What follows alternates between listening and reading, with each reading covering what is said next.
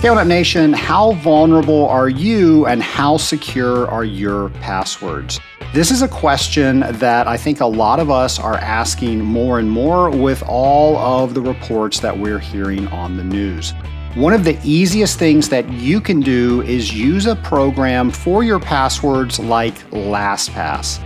LastPass allows you to randomly generate passwords. It will store it behind a master password. It will allow you to share it with people without actually giving them your passwords. It even will autofill on websites. There's so many features that LastPass offers that makes your online experience so much safer. I've been using LastPass for years and you can start using it too by going to scalinguph2o.com forward slash LastPass to see if one of their offerings is right for you. And folks, they even have free programs. So don't leave yourself vulnerable any longer than you have to. Go to scalinguph2o.com forward slash LastPass. Welcome to Scaling Up, the podcast where we scale up on knowledge so we don't scale up our systems. My name is Trace Blackmore. I get to host this fantastic podcast called Scaling Up H2O. And you, the fantastic listeners of this podcast, I affectionately call the Scaling Up Nation. We are an entire nation of people that want to get better, that want to challenge ourselves, that want to make the industry that we are in better for the simple fact that we chose to be in it. And I know that we do things each and every day to try to improve ourselves and try to improve the industry. And one of those things that we do at least on a weekly basis, and our friend James McDonald helps us out each and every week with that, is we do a new James's Challenge.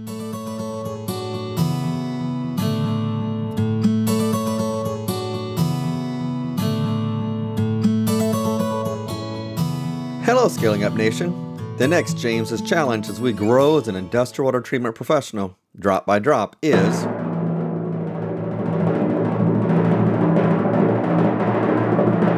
explain to a non technical person how an absorption chiller works. I've always wondered what intoxicated engineer thought it was a good idea to use hot steam to make chilled water. But engineering is magic after all. Absorption chillers work differently than compression chillers they pose different challenges. Explaining the mystery of absorption chillers to a non technical person will not only help you think more deeply about them, but will blow their minds as well. Be sure to share your experience on LinkedIn by tagging it with hashtag JC21 and hashtag ScalingUpH2O. This is James McDonald, and I look forward to seeing what you share. Nation, as many of you know, several years ago, James put in the paperwork to declare the first full week of October our holiday, Industrial Water Week. That is coming up October 4th, Monday through Friday, a brand new episode for you, the Scaling Up Nation. Of course, Scaling Up H2O's free gift to you.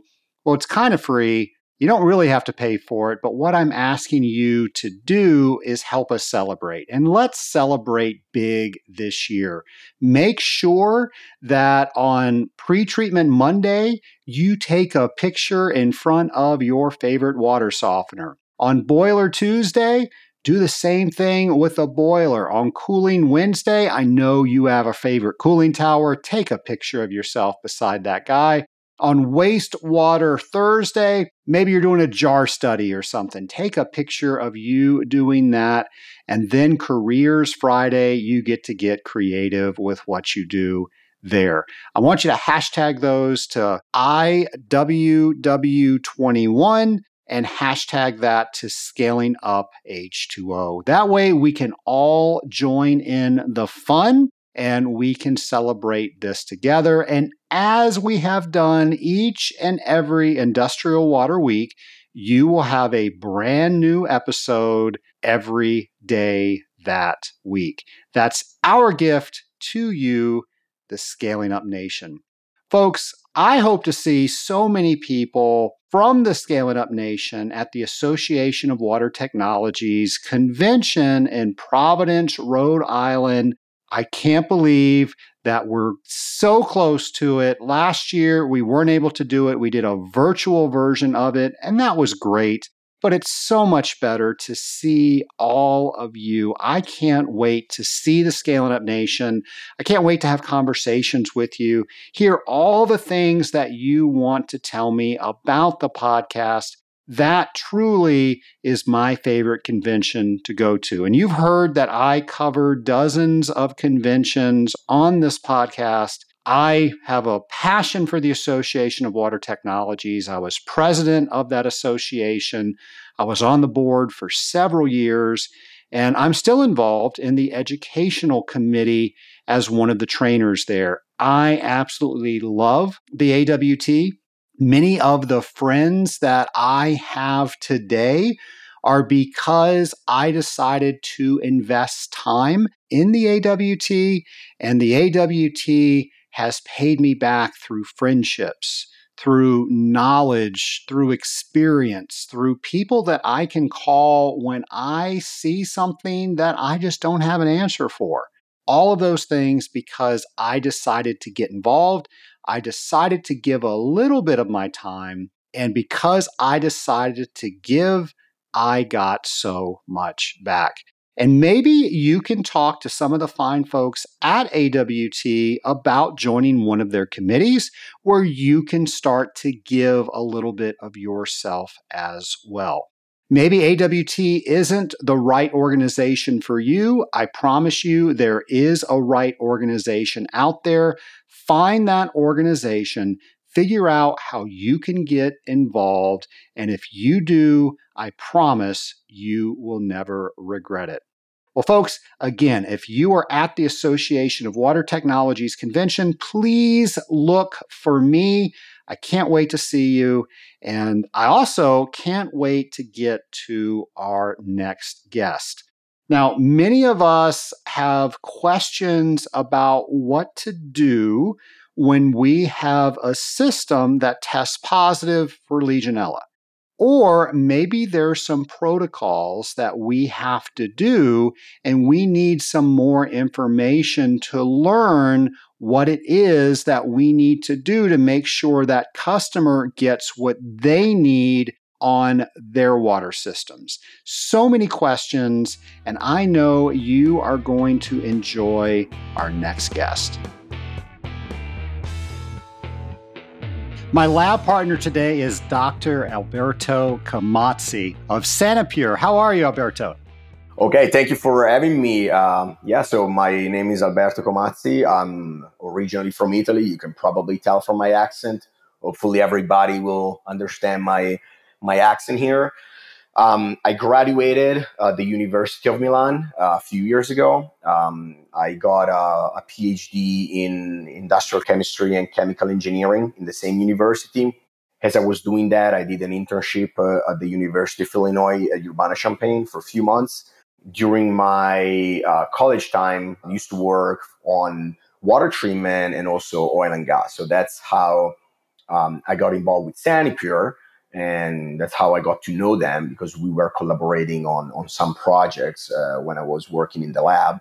Uh, I got to know them. I got my PhD. I asked them if they were looking for somebody. They said yes. They were looking for somebody to get trained in Italy and and then move here to America. So I said, well, let's do it. That's how I packed up on my suitcase, moved to Philadelphia, and started to work for Sanipur US, where Right now, I am the technical director and business development manager. And in particular, Sanipur US deals with supplemental disinfection technologies for water hygiene and water disinfection. I'm also a member of the ASHRAE 188 committee, and I'm a member also of the AWWA premise plumbing uh, committee. What are some of the things that you're talking about in the ASHRAE 188 committee? Well, the ASHRAE 188 right now just uh, published the uh, ASHRAE Guideline 12. So there's been definitely a lot of work to get that published. It has been a you know a process that required quite a few years with some public reviews. I kind of joined ASHRAE 188 when that was already um, in process. So it's very interesting to be a part of that group because you can uh, literally talk with world class scientists and with the market leaders in the nation about uh, water treatment and water hygiene. So it's definitely uh, a good experience because you can bring your background at the table, but then there are a lot of knowledgeable people at the table, and you can definitely learn a lot by joining those committees for sure. What's something you miss about Italy that you just can't get in Philadelphia? That's that's an easy question. Uh, there is an easy answer. It's it's pizza. There's good pizza here in Philly, but um, you know there are also a, a couple of good cheesesteak places where I can replace the pizza with a good cheesesteak here in Philadelphia. So I definitely miss that, but um, it's easy enough to go back home from Philadelphia. It's not that crazy. At, at least before the pandemic, I could fly out from New York and Sometimes I flew back home just for a weekend, for a long weekend, so it's not that big of a deal. But Philly's a good place, uh, especially when the Eagles won the Super Bowl, for sure. So Pat's or Geno's? Neither of them. Jim's on South. There we go. We're all doing cheesesteak wrong. exactly, exactly. those are those two are the commercial places, you know, where the tourists go. Let's put it that way. There's no doubt about it. We've had a lot of shows about Legionella. I think we've cleared up a lot of misconceptions about Legionella, about how the water treaters should talk with their customers about Legionella. But something we've never done before is have somebody that's directly involved with the secondary disinfection of that. So that's what I'm really excited about today that we can talk to you and, and, talk about what we need to know when we do have a Legionella issue. What are our options? How do we go about remediating that? All of the questions that surround that. So, are you ready for that? Absolutely. Can't wait. So, let's just start there. So, let's say and Scaling Up Nation, if you have not reviewed some of the episodes prior to this episode to learn more about Legionella, I'll have a list on my show notes page so you can bone up on the topic and join us in this conversation armed with what we're talking about. So let's say we now have a Legionella water management plan. And in that plan, it says that if we got X amount of Legionella bacteria, that we have to do some sort of remediation. And now we're there. We're now talking with somebody like yourself, and we need to get something set up. What do we do? Yeah, good question. Good question. And, uh, you know, there is not a silver bullet here. There are different options that are usually written in the water management plan, or uh, there are also different options that a building manager or building owner can look for in the marketplace. There are different techniques to either prevent or remediate Legionella. The first one, of course, is best is good water management practice. So, you know, flush, making sure that your temperature is well controlled. But in some cases, that is not enough. So, in some cases, some buildings get to the point to what you just said. You know, they have a Legionella problem. So, what what am I doing after I figure out that I have a Legionella problem? Well, first of all, you need to test for Legionella. Unfortunately, as of right now, uh, testing for Legionella is not mandatory. So it's a sort of a proactive action that the building uh, is taking. Um, water management plans might suggest to test for Legionella, but it's not, as I said, it's not mandatory. But in my opinion, that is the only way to validate that your plan is working. Otherwise, you're uh, kind of blind and you don't know if you actually have a Legionella problem or do not have a Legionella problem, or you don't know if your plan is working or not working. So let's pretend that we're testing for Legionella. We find Legionella. What are the options that we have? Usually, what a lot of buildings do uh, as soon as they have a problem with Legionella, they can implement heat and flush. So they increase the temperature of the water to a point where that temperature can kill Legionella, so usually above 160, and then they start to flush the system. Uh, there are some drawbacks with this remediation technique. Uh, the first one is that it's actually difficult to bring 160 water everywhere in the plumbing system. It could damage the plumbing system it could scald somebody, and technically could not be effective over the long term because even if I'm taking care of the problem right now, from tomorrow I still can have some Legionella coming in from from the city because that's how Legionella comes in in my building, comes in from the city water. And plus, uh, as I said, if we don't get to that temperature everywhere in the system, there might be still some Legionella in the system that can eventually recolonize the building water system. Second technique of uh, remediation for Legionella um, are the point of use filters. So that is a physical barrier that we put between the building water system and the occupants of a building, and that physically prevents the bacteria to go through the filter. So typical Legionella filters are between 0.1 and 0.2 microns. The actual Legionella bacteria is bigger than that, so it cannot physically go through the filter. So the filter, uh, unless it's not working right or some mechanical problems happens, gives you pretty much uh, 100% uh, protection against Legionella. So in this case, it's easy to think, uh, well, why don't we install filters in every faucet and every showers in the country? But uh, it's not an effective solution. First of all, from a financial standpoint, uh, it's not cost effective. Second, these filters need to be replaced uh, on a regular basis. So they need to be replaced every month or every two months or every three months. So it requires a lot of manpower. Of course, if we think about a small building, it might not sound uh, like a big problem, but let's think about a big healthcare facility or a healthcare campus. We're talking about thousands of faucets and fixtures there. So it becomes very hard to handle that and to track of what filters are being used and what needs to be replaced. So what buildings usually do is to install these filters just in the areas where immunocompromised people are, such as the ICU or the NICU. So, in those areas where uh, there are really immunocompromised patients, so we need that sort of 100% protection. Or the filters are also used in response of an outbreak or, or a case. Uh, you know, if the state gets involved, uh, they want to do something quick uh, so they can say, okay, uh, let's install the filters. They can usually, you know, whatever supplier, wherever filter supplier you choose, they can usually ship the filters overnight everywhere in the country. So it's a very plug and play solution over the, the short term.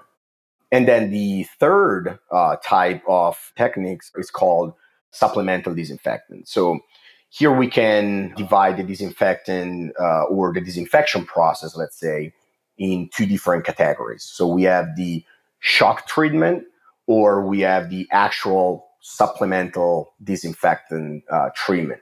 So the shock treatment, as the word shock say, it's something that, again, in, in a response of an outbreak, a building can shock chlorinate the building plumbing system with either chlorine or chlorine dioxide, or in some cases, even with monochloramine and they usually increase the level of disinfectant to a point that is much higher than what is allowed in drinking water.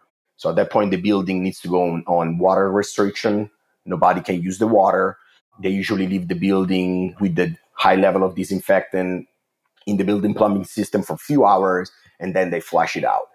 Again, this is kind of heat and flush. Uh, it could be effective over the short term, not really effective over the long term because we have no effect on what's coming in from the uh, CD from the day after. And also, uh, it could damage plumbing materials and it can disrupt the biofilm to a point where it looks like it's working, but then you test after, after a month and your levels are coming back up. So the supplemental disinfectant instead are a continuous treatment that a building implement and so there is a, a chemical feeder that keeps feeding chemicals as needed in the building in order to maintain the disinfectant level to a point that is safe for Legionella remediation. And this is done mostly because when the public water utility delivers the water to the distribution system, by the time the water flows from the point of entry of the distribution system to the point of entry of your building, the disinfectant concentration will drop and most likely will drop below uh, to the point where it's not effective against uh, Legionella anymore. I think that most of the states require 0.2 parts per million at the point of entry of the water distribution system. I think Pennsylvania requires 0.2 at the point of entry of the building. I think New Jersey was talking about raising the levels at 0.50 at the point of entry of the building. But it's first of all, it's very challenging due to the nature of a public water utility. Second, even if we're talking about 0.2 or 0.50, it will likely not be enough to uh, keep the building safe from Legionella. So that's why, in you know most of the cases, a water management plan uh, suggests the use of a supplemental disinfectant, so we can make sure that the disinfectant levels in the building are at a level that are enough to kill the Legionella that is in the building already and kill the Legionella that is eventually entering the building water system. Alberto, a lot of people will try heat and flush first. Is there any way to verify that we have reached 160 degrees through every part of the building? Yes, uh, the way to do that is when you flush the water from all the fixtures. It's physically going there with a you know a thermometer and or a temperature probe and measure the temperature. Well, if you do that, you're sure that you're you're reaching that temperature at the fixture, but you're not sure that you're reaching that temperature everywhere in your plumbing system. Plus, if we think these about the time that we're required to do that for each fixture, we're talking about hours and hours of, of work. Uh, and plus, these are all hours where the building needs to be on, on water restriction as well, because you can deliver water at 160 Fahrenheit to uh, for human consumption. Something I've seen with filters is people forget to change them. There, you mentioned one, two, three. I've seen some that are good for six months, and then you look at the dates, and it was 18 months since it was installed do they totally lose their effectiveness as they age? I don't think that they lose their effectiveness one day after the expiration date, but uh, you need to keep track of that because if something happens uh, and then the state gets involved and then the filter was supposed to be changed a month ago and but it wasn't and somebody got sick in that room then there is room for litigation in that case but I agree with you. That's why filters are usually used in just certain areas of, of the buildings. I have to be honest though, there are some apps that right now you can install on your phone and there is a QR code on the filters where you can scan the QR code as you're installing the filters and then your app will tell you you know this filter in this room needs to be changed so it, it right now of course it's much easier to keep track of what needs to be done and what filters need to be changed but of course, there is always the human factor into it. You know, there is always a notification that will come through on Friday afternoon at 4:30 p.m.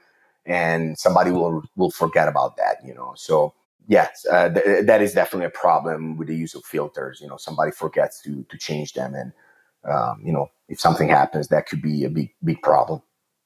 And then the last thing you mentioned was secondary disinfection, and we we've got I guess, two different flavors of that, if you will. We have the continuous, and then we have when somebody just brings something in for remediation. So, can we break those two down? When is one appropriate over the other one? And get your experience. So usually a shock disinfection, it's something that uh, is usually done in response to an outbreak. So there is a case, again, the state is involved uh, you need to do something quick. So you call your water treatment provider and they can come in the same day. They can just hook up a system either at the point of entry of your building or on your domestic hot water system or both. And then they can just start to overfeed uh, a disinfectant in the system. And that's something that you do for a few hours and then you need to flush. But again, same drawbacks of heat and flush. So water restriction, a lot of time. You have to flush the entire building. You, in this case, as you asked, how can you make sure that you reach a certain concentration? Now here you got to make a certain temperature. Sorry. Now here you have to make sure that you reach a certain concentration uh, everywhere in the system, which is, you know, sometimes it's just impossible to do that. And a lot of different building water systems are uh, very different. So they have different design, different risers. So it's very hard to implement something like that in a building that you don't really know how the plumbing system is designed. Uh, whereas a supplemental disinfect, disinfectant system, it's something that you install and it's operating 24 7. So it keeps feeding disinfectant as needed in the building water system in order to keep the levels to a point where it's effective uh, against the Legionella or other waterborne pathogens. And of course, there are different controls uh, based on different disinfectants that can be implemented in order to feed the disinfectant into, into a building. When we talk about supplemental disinfectant, we usually talk there are three EPA listed disinfectants that are chlorine, chlorine dioxide, and monochloramine. And copper silver is used as well as a technology for as a supplemental disinfectant. And there are also other technologies out in the in the marketplace, um, such as mixed oxidants. Uh, uh, there are different uh, chlorine dioxide generators that uh, generate chlorine dioxide in different ways. So, I mean, there are a lot of uh, solutions out there in the market for sure. In your experience, does one of those disinfectants work better than another? Um, it depends on the what is the target and what is the application. I would say that the most commonly used right now in the country are monochloramine, chlorine dioxide, and copper silver. Uh, chlorine is something easy that can be used because it's basically just a, a, small dosing pump that feeds chlorine in a building. But it is widely reported in the literature that chlorine is not the, the best option for Legionella remediation, at least in buildings. There are a lot of, of drawbacks with chlorine between monochloramine, chlorine dioxide, and copper silver, of course, each technology has its own pros and cons. I would say specifically for building water system, monochloramine is probably the best one, uh, just because it's more stable. Uh, it's a much more stable molecule, and being more stable, it, it is just uh, physically and chemically easier to carry a consistent residual throughout the uh, the building water system.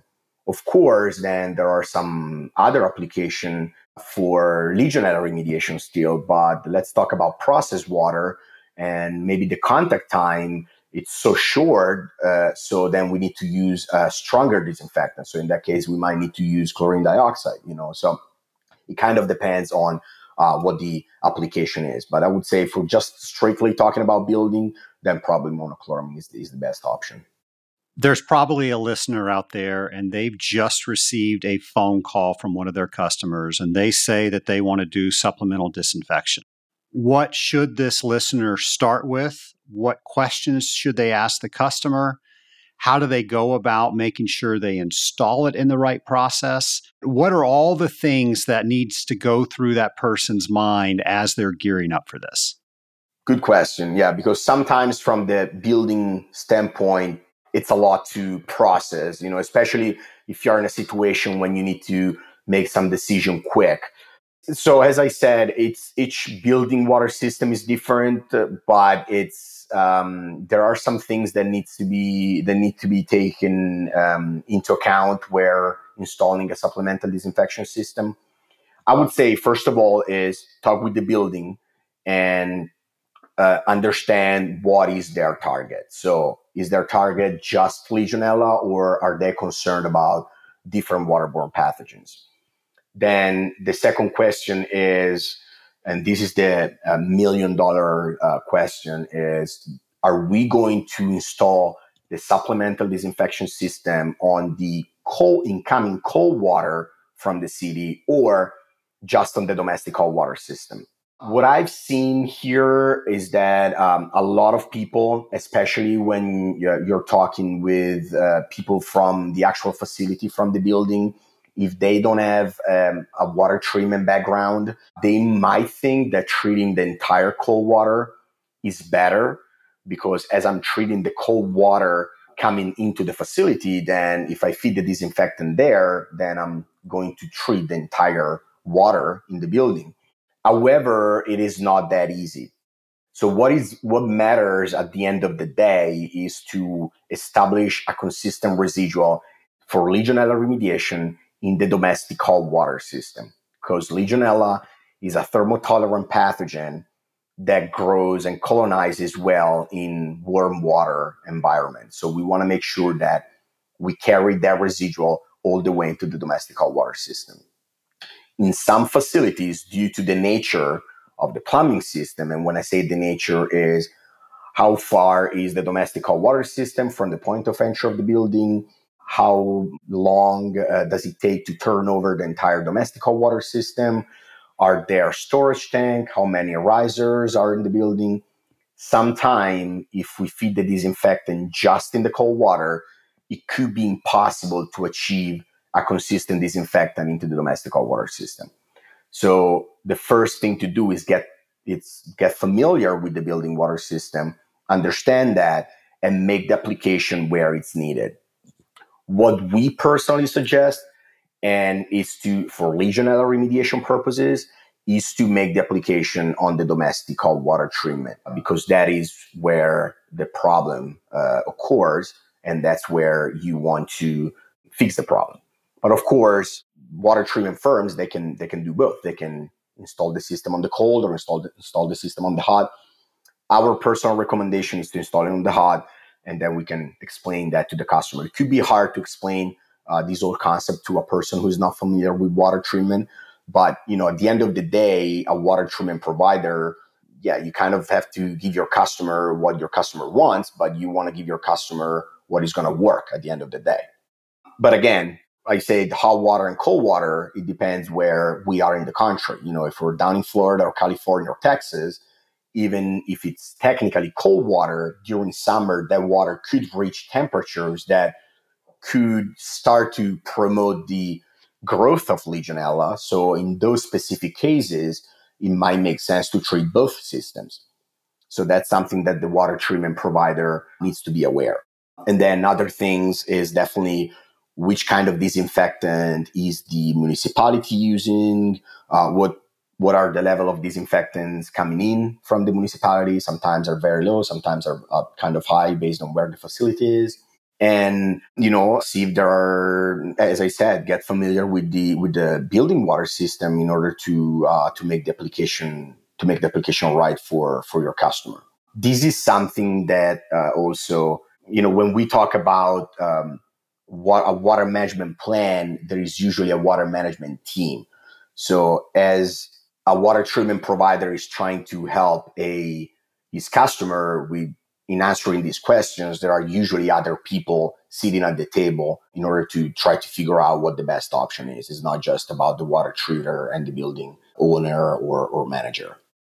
You mentioned finding out what disinfection the municipality is using. Is there any time you don't want to use one of our secondary disinfectants because the municipality is using something?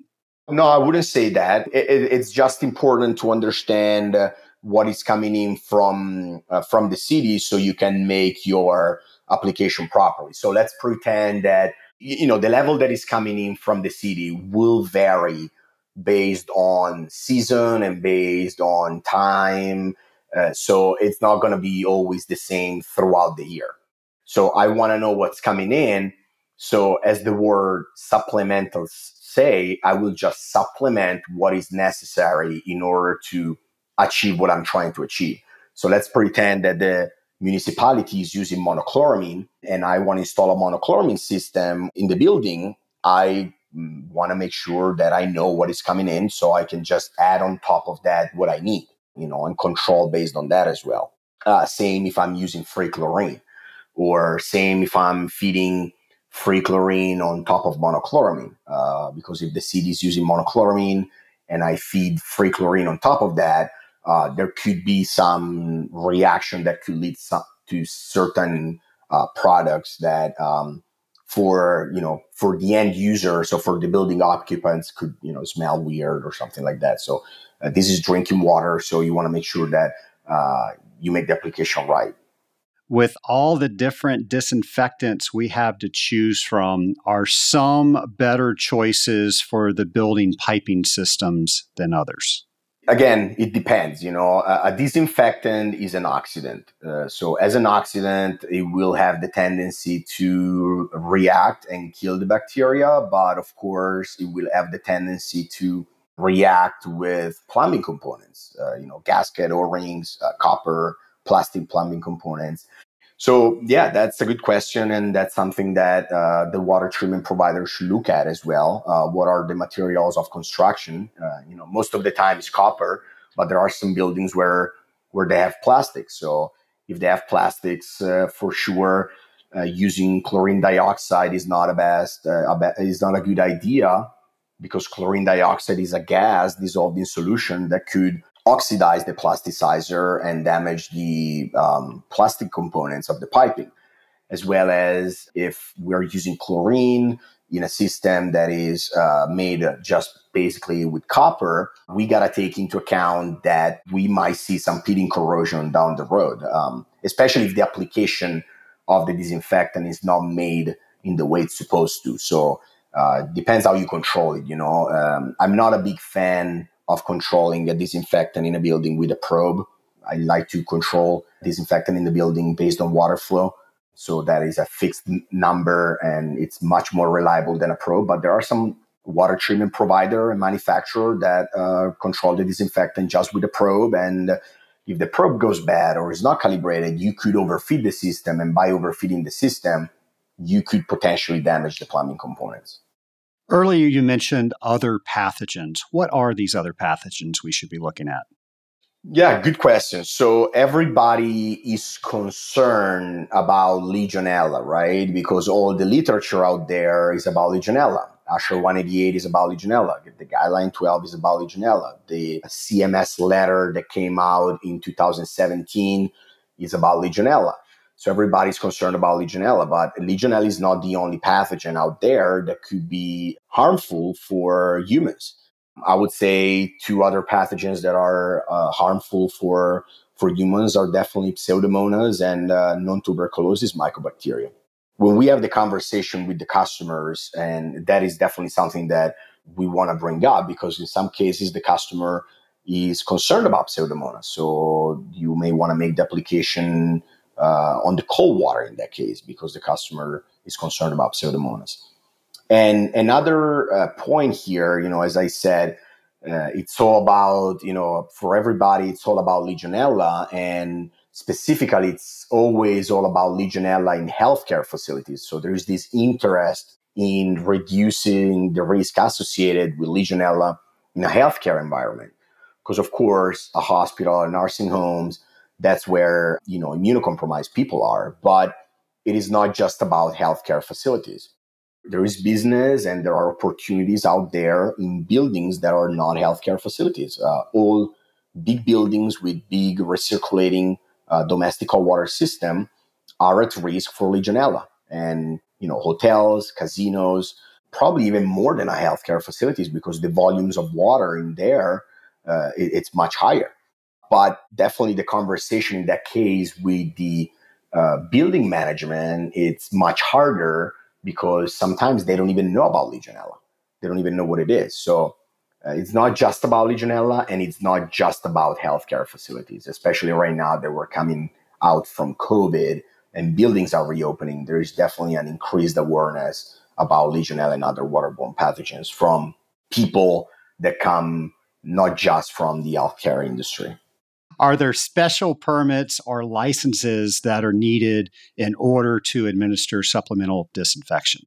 This is the very, very, very tough question that, uh, you know, when uh, somebody has the questions, there is not a uniform answer, you know, to, to this, uh, to this question. It depends where you are in the country. So it depends in which state you are. Um, different states different requirements. Usually, we can find three different approaches to that. So, the first approach is there is not any requirement. So, the water that is de- delivered from the city is already drinking water, so it's already safe. So you you want to apply supplemental disinfectant, do that, but you don't have to apply for uh, for anything. Then there are some states such as Florida or Connecticut that say if you want to implement the supplemental disinfectant on the cold water, then you need to apply for a permit. Whereas if you want to implement the disinfectant just on the hot water, then you do not need to apply for a permit simply because people don't drink, usually don't drink hot water. And then there are states where you need to apply for a permit regardless to where you're applying the supplemental disinfectant. So this is the first step, you know, understanding whether or not you have to apply for a permit or not.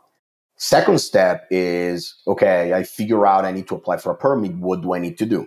So, first of all, understand who is the authority having jurisdiction in that state. Different state have different you know authority having jurisdiction. So, uh, either the DEP, DOH, the EPA.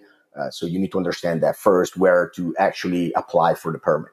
Then, when you apply for the permit, the common requirements of a permit are having an engineering drawing stamped by a PE who is uh, licensed in that uh, in that state, and then there's also a certified operator uh, that needs to oversee the supplemental disinfection equipment.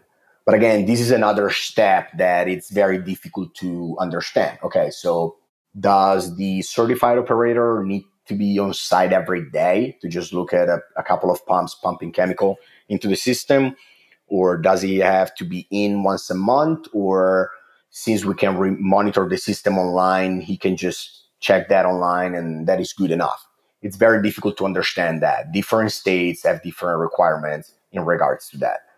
Plus when i say certified operator Eh, that is something that is related to a public water supply so that is a guy who has a license to be a, an operator on a public water utility which is much different than a building water system. There are different skills that are required in a building water system versus a public water utility. So, for example, in a building water system, water flows in different direction. There are cooling towers, there are softeners, there are boilers, uh, stuff that we don't have in a public water supply. A building water system has a recirculating hot water system. A public water utility does not a building water system has hot water heaters. So there are some, there is definitely an overlap in the skills, of course, understanding disinfectants and, you know, understanding the chemistry of disinfectants. But there are definitely some skills that do not match between a public water supply operator and a building water system operator. So that is why right now there is a lot of work in AWWA in order to develop, you know, a training program for building water systems. So that will make it much easier for people in the water treatment industry to apply and to become certified for that.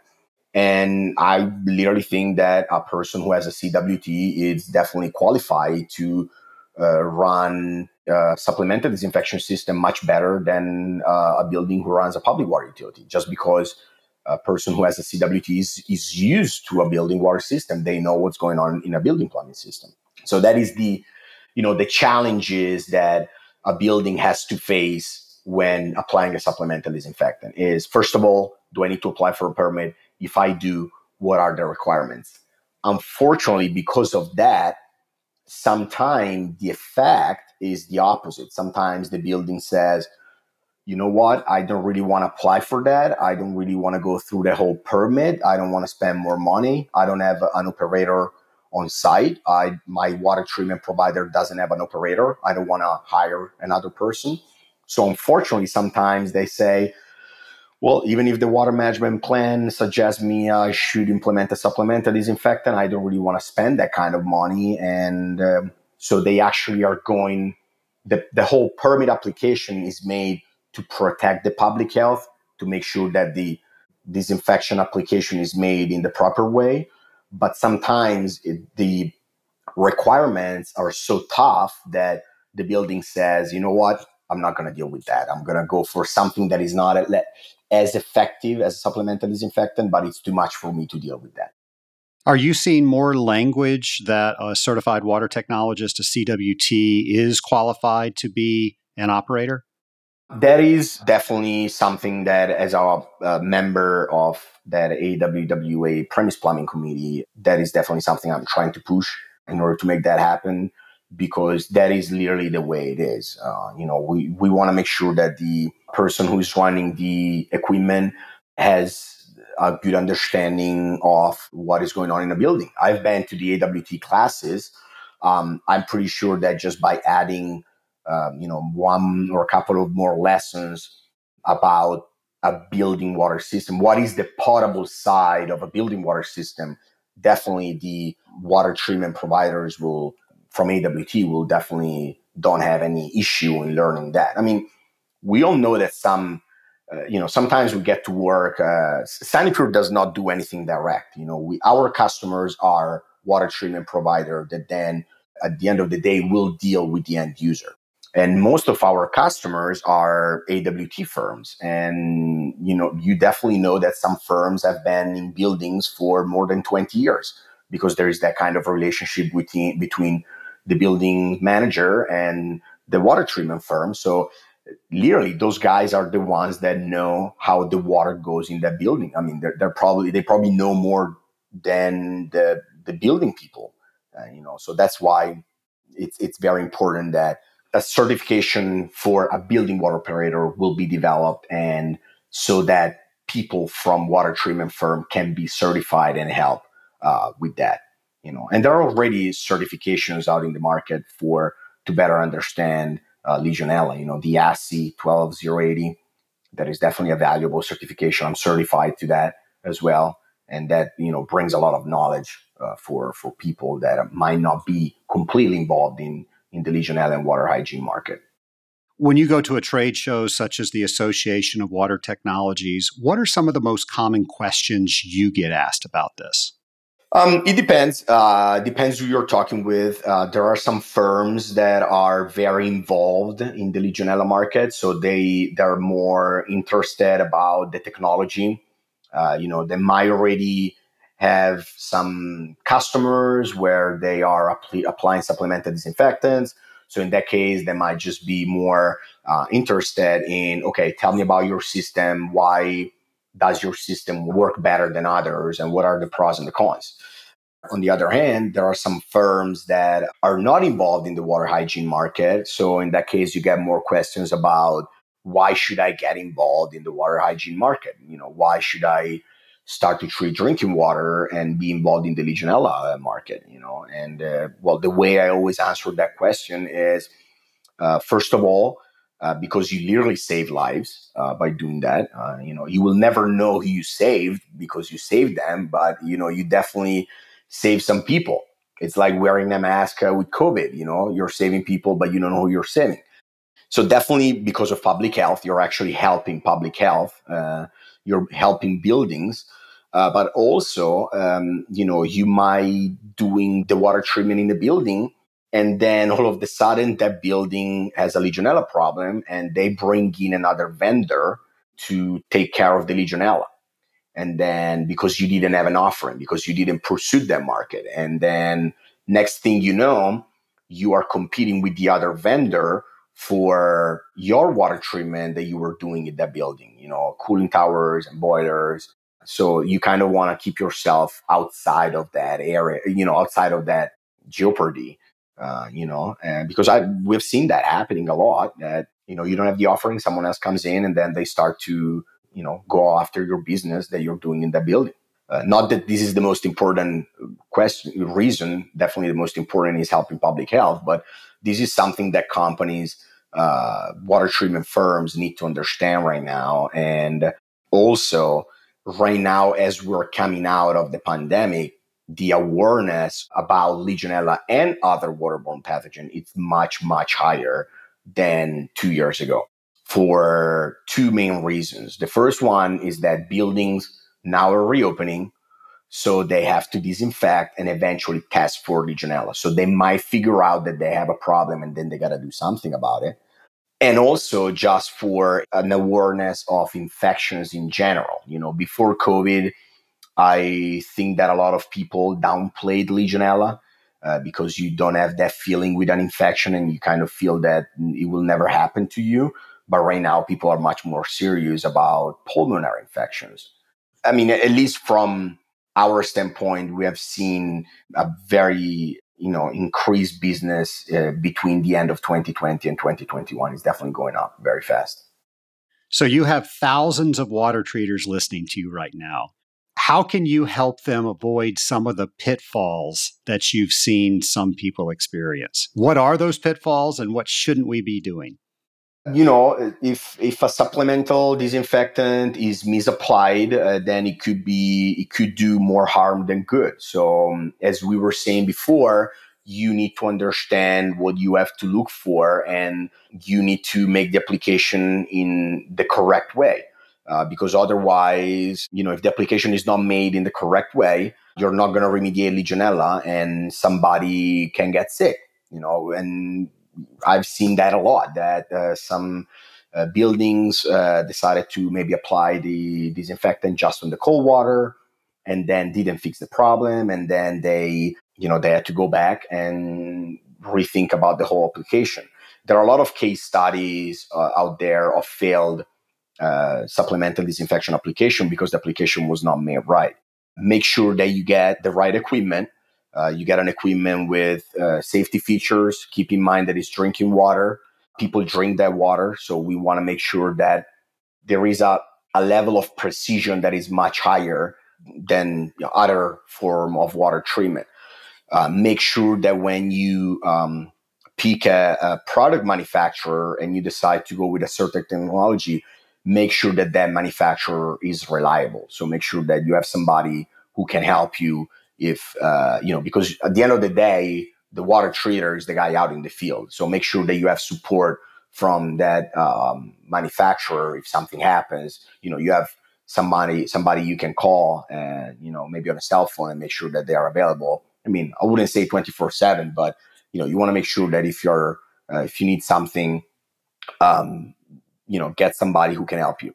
Get a product manufacturer who is experienced in in this market so they can help you if something happens even in the case of um, you know anything that can happen from the failure of the equipment or you need to help the end user. And then for sure test for legionella. Uh, you know if you test for legionella it's proactive.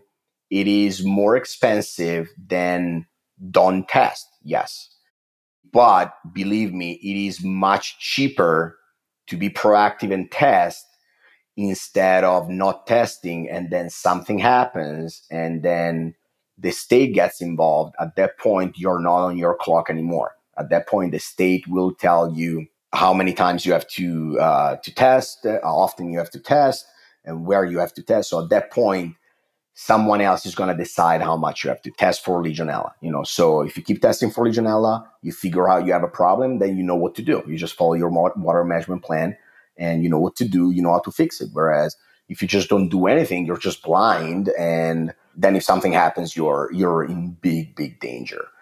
And unfortunately, that is the message that comes from a lot of time from facility people. Uh, you get some people that are very proactive and they even want to test before they implement anything to establish a baseline, which I believe is the right way to do. Um, and then you have to some people that just say, well, you know what? nobody tells me I have to test, so I don't want to test. Because then if I test and I find it, I got to do something about it. But guess what? Nobody tells you you have to test. But at the end of the day, if you're the building owner or the building manager, ultimately you are the person who's responsible for the safety of the occupant of, of the building. So even if nobody told you you had to test, if something happens, to you, the people in your building, you will be uh, involved into the litigation process no matter what. So testing is the right thing to do. If you could only get one point across today from our interview, what do you want that point to be? My point will be that for a lot of water treatment firms that are not involved into the water hygiene and legionella market to think about getting involved in that market. I feel that a lot of people are scared about this market because it's drinking water and they think that they don't want to deal with drinking water. But at the end of the day, you are responsible no matter what, even if you're treating the cooling tower, because you know Legionella can grow in cooling tower as well. So I feel that uh, some water treatment firms decide that they don't want to uh, go down that path of the water hygiene market. But on the other hand, I think it would be uh, a good idea at least to take into account the idea of, well, let's think about it. You know, let's evaluate what are the pros and the cons. Let me think with some product manufacturer or, or some consultant.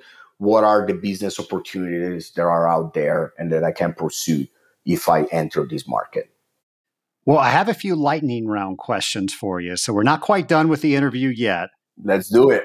All right. So I asked these of all my guests. So you now have the power to go back to your first day working with water pathogens. What advice would you give yourself? Oh, this is a tough question. I I don't know. I would say that when I started to work in this uh, market, I always had really good teachers. So my uh, boss back home and my boss here, uh, you know, really good teachers. They can, you know, they taught me well, not just about the chemistry of disinfectants, but also about, you know, waterborne pathogens in general. So probably the advice that I would give myself is do as you did, listen to your boss, you know, and uh, you won't be, you won't regret that. And uh, uh, yeah, for sure. And uh, uh, you know, if somebody gets involved in in this market, definitely try to get involved, uh, even in in organizations that have committees about you know Legionella and other waterborne pathogens, because as I said, that's where you literally find the world class scientists that can teach you a lot. What are the last few books that you've read? So, unfortunately, I don't read a lot of books. I read a lot of uh, scientific literature. So, you know, I read, I think that the last uh, uh, journal I read was, I think, Journal of AWWA a few weeks ago. And of course, as an Italian, I read uh, recipe books because I like to cook. So that's what I like to do. That is, that is for relaxing. You know, after you're done at work every day, you go home and you uh, uh read some good recipe and uh, then you cook it. Favorite thing to cook? Uh, it depends on the it depends on the time of the year. I like to cook lasagna when it's winter. Uh, you know, I like to cook that. I like to cook uh, Milanese. Uh, you know, during during spring and fall. So it kind of depends. Uh, my friends and I usually, when we watch the Eagles every Sunday, we usually uh, you know go at someone's place and we do big dinner and someone cooks. You know, every time. So unfortunately sometimes even even if it's not a thing in italy i had to cook spaghetti and meatballs so for uh, all the, the the people here it is not a thing in italy if you're going to rome don't ask for that they'll just look at you funny exactly well let me ask this question if there are people listening today that want to learn more about this topic are there certain books or journals you would recommend to them about lasagna or about Legionella? yes, about lasagna, of course. about supplemental disinfection. About supplemental disinfection. Um, uh, about Legionella in general, I think uh, there is a lot of information on the EPA website. Uh, on the EPA website, there is a, a review of the technologies that uh, uh, have been used for supplemental disinfectants. So, you know, that is uh, that is definitely a good point to start. I think that back in 2019, there was a report published by the National Academy of Science, which is free to download. That is a very big report, but that is definitely something that can help people to, you know, understand the world of supplemental disinfectants. And then, you know, sign up for conferences like uh, AWT. There is an NSF Legionella conference every year. I think this year uh, is in two sessions. One is already done, was already done. The, I don't remember when the other one is, but uh, that is just specifically about Legionella. So there is a lot to learn there. And then there are a lot of uh, scientific peer-reviewed paper. But for somebody who has to learn about the topic, that's where I would start. You know, I would start from the EPA website, uh, the National Academy of Science report, and go to conferences to get familiar with, you know, to kind of frame the issue, frame the problem, and frame what are the options to fix the problem. And then after that, you can do your homework and find what are the, you know, the, the pros and cons of each technology, you know. When Hollywood makes a movie about Dr. Alberto Comazzi, who plays you, this is a very easy question. You know why? Because I'm bald. So I would say either Vin Diesel or Bruce Willis. There you go. be an action movie. exactly. Be an action movie. Final question. You now have the ability to talk to anybody throughout history. Who would it be with and why? Um, I don't know. I think there are uh, probably a bunch of people I would talk with. Uh, mostly, I'm a chemist, so mostly chemists. Uh, I would pick probably the uh, only uh, chemistry Nobel Prize that Italy ever won. So Giulio Natta uh, in the 60s, he won the Nobel Prize for polypropylene. so I will definitely, I would be happy to go back in time and um, and talk with him. When I was in college, I had this um, professor he was the head of the research of these uh, big, big, big chemical companies. Chemical company who was called Montedison uh, back in the days, and they were involved in the uh, uh you know in the process of the development of the catalyst to produce um, polypropylene. So you know he would tell these stories about you know how things were back in the '60s. It was a big time for uh, the industry, uh, especially the chemical industry in Italy. So I would definitely be uh, more than happy to go back in time and talk with them. Uh, this professor I had, which by the way, he just passed away a few months ago, but uh, he published this book, which that is probably one of the last book I read. Uh, you know, he published this book about all the crazy stories, you know, crazy in, industrial stories, and you know, the the story of the chemical industry in Italy about those years. It's, it's very it's very interesting. You know, of course, for somebody who's not from there, it's kind of too hard to learn about that, but it's a very interesting story. Well, Alberto, I want to thank you for coming on Scaling Up H2O. We've never had your perspective on Legionella before, so I know we've answered a lot of questions, and I'm sure we've created even more. So get ready for some more questions, probably going straight to your email. That will be good. You know, I'll uh, you know I'll be there ready to answer the questions. So I just can't wait to um, see everybody at the show this year in, in Rhode Island. Nation, as with everything, the more information that you are armed with, the better decisions that you can make. And more importantly, the better conversations that you can have with your customer and they can make better decisions. It's all about knowing the right information, weighing all the facts, and then putting that together in a way that people can follow you in a conversation. And notice I did not say a lecture, I said a conversation. When you're teaching somebody something, when you're trying to arm them with information to make better decisions, it must be a conversation, a give and take. I'm going to tell you some of this. What questions do you have? Let me answer your questions. When you do that, I promise your customer will elevate how they see you and they will look at you as a trusted advisor. And trust me, when you get elevated to the level of trusted advisor, they're going to come to you with more decisions on things that you can impact. And folks, it is so much better to be at that position than to walk into that account next month and find out that they made a decision without you and maybe it wasn't the best decision. Or maybe it's a decision that's going to make your life miserable. If we all start out working together, if we all start out with the best information, we can make the best decisions, and that will make everybody's life way easier. You know, a, a, little fact about water treatment Dr. Richard Seligman invented the heat exchanger on this day back in 1923. Just think about all the things that we do that involve heat exchangers. Two bodies of water that never touch, but they're able to transfer their heat. Would we have a job if it wasn't for Dr. Seligman? I don't know. It would definitely be different. And for those of you that live in places that don't have economizer systems, and for those of you that don't know what they are, I'm so envious of you. Here in Atlanta, where we have very mild temperatures, an economizer system is where there's a three way valve between the closed loop and the cooling tower loop, and they mix tower water with closed water.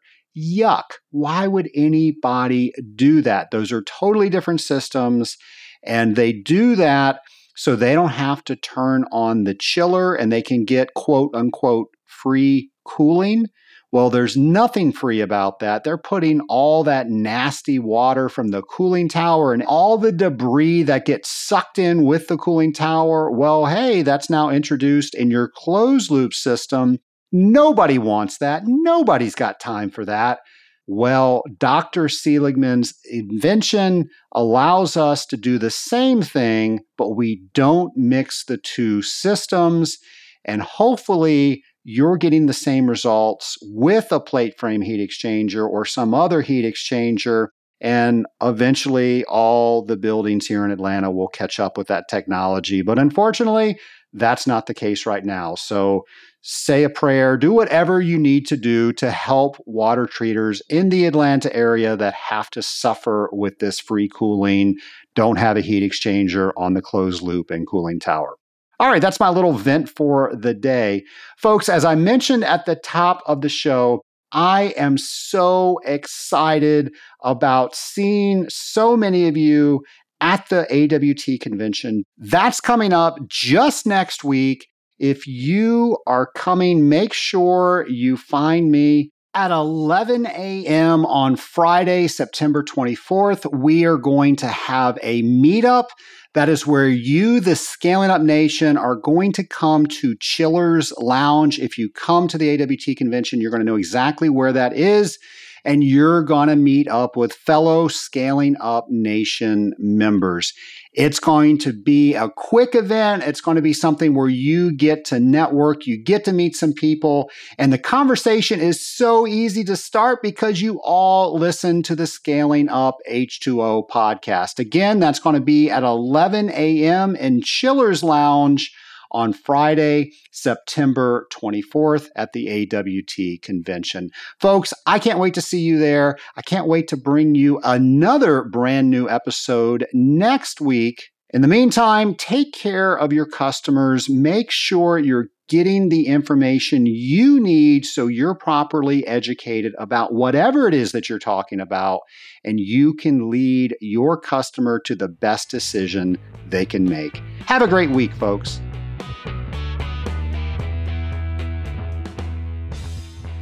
Why do we call our mastermind the Rising Tide Mastermind? Well, I know you've heard me say before a rising tide raises all ships. That's one of my favorite quotes because it's so true. The better we do, the better somebody else can do, and vice versa. That's exactly what the Rising Tide Mastermind is.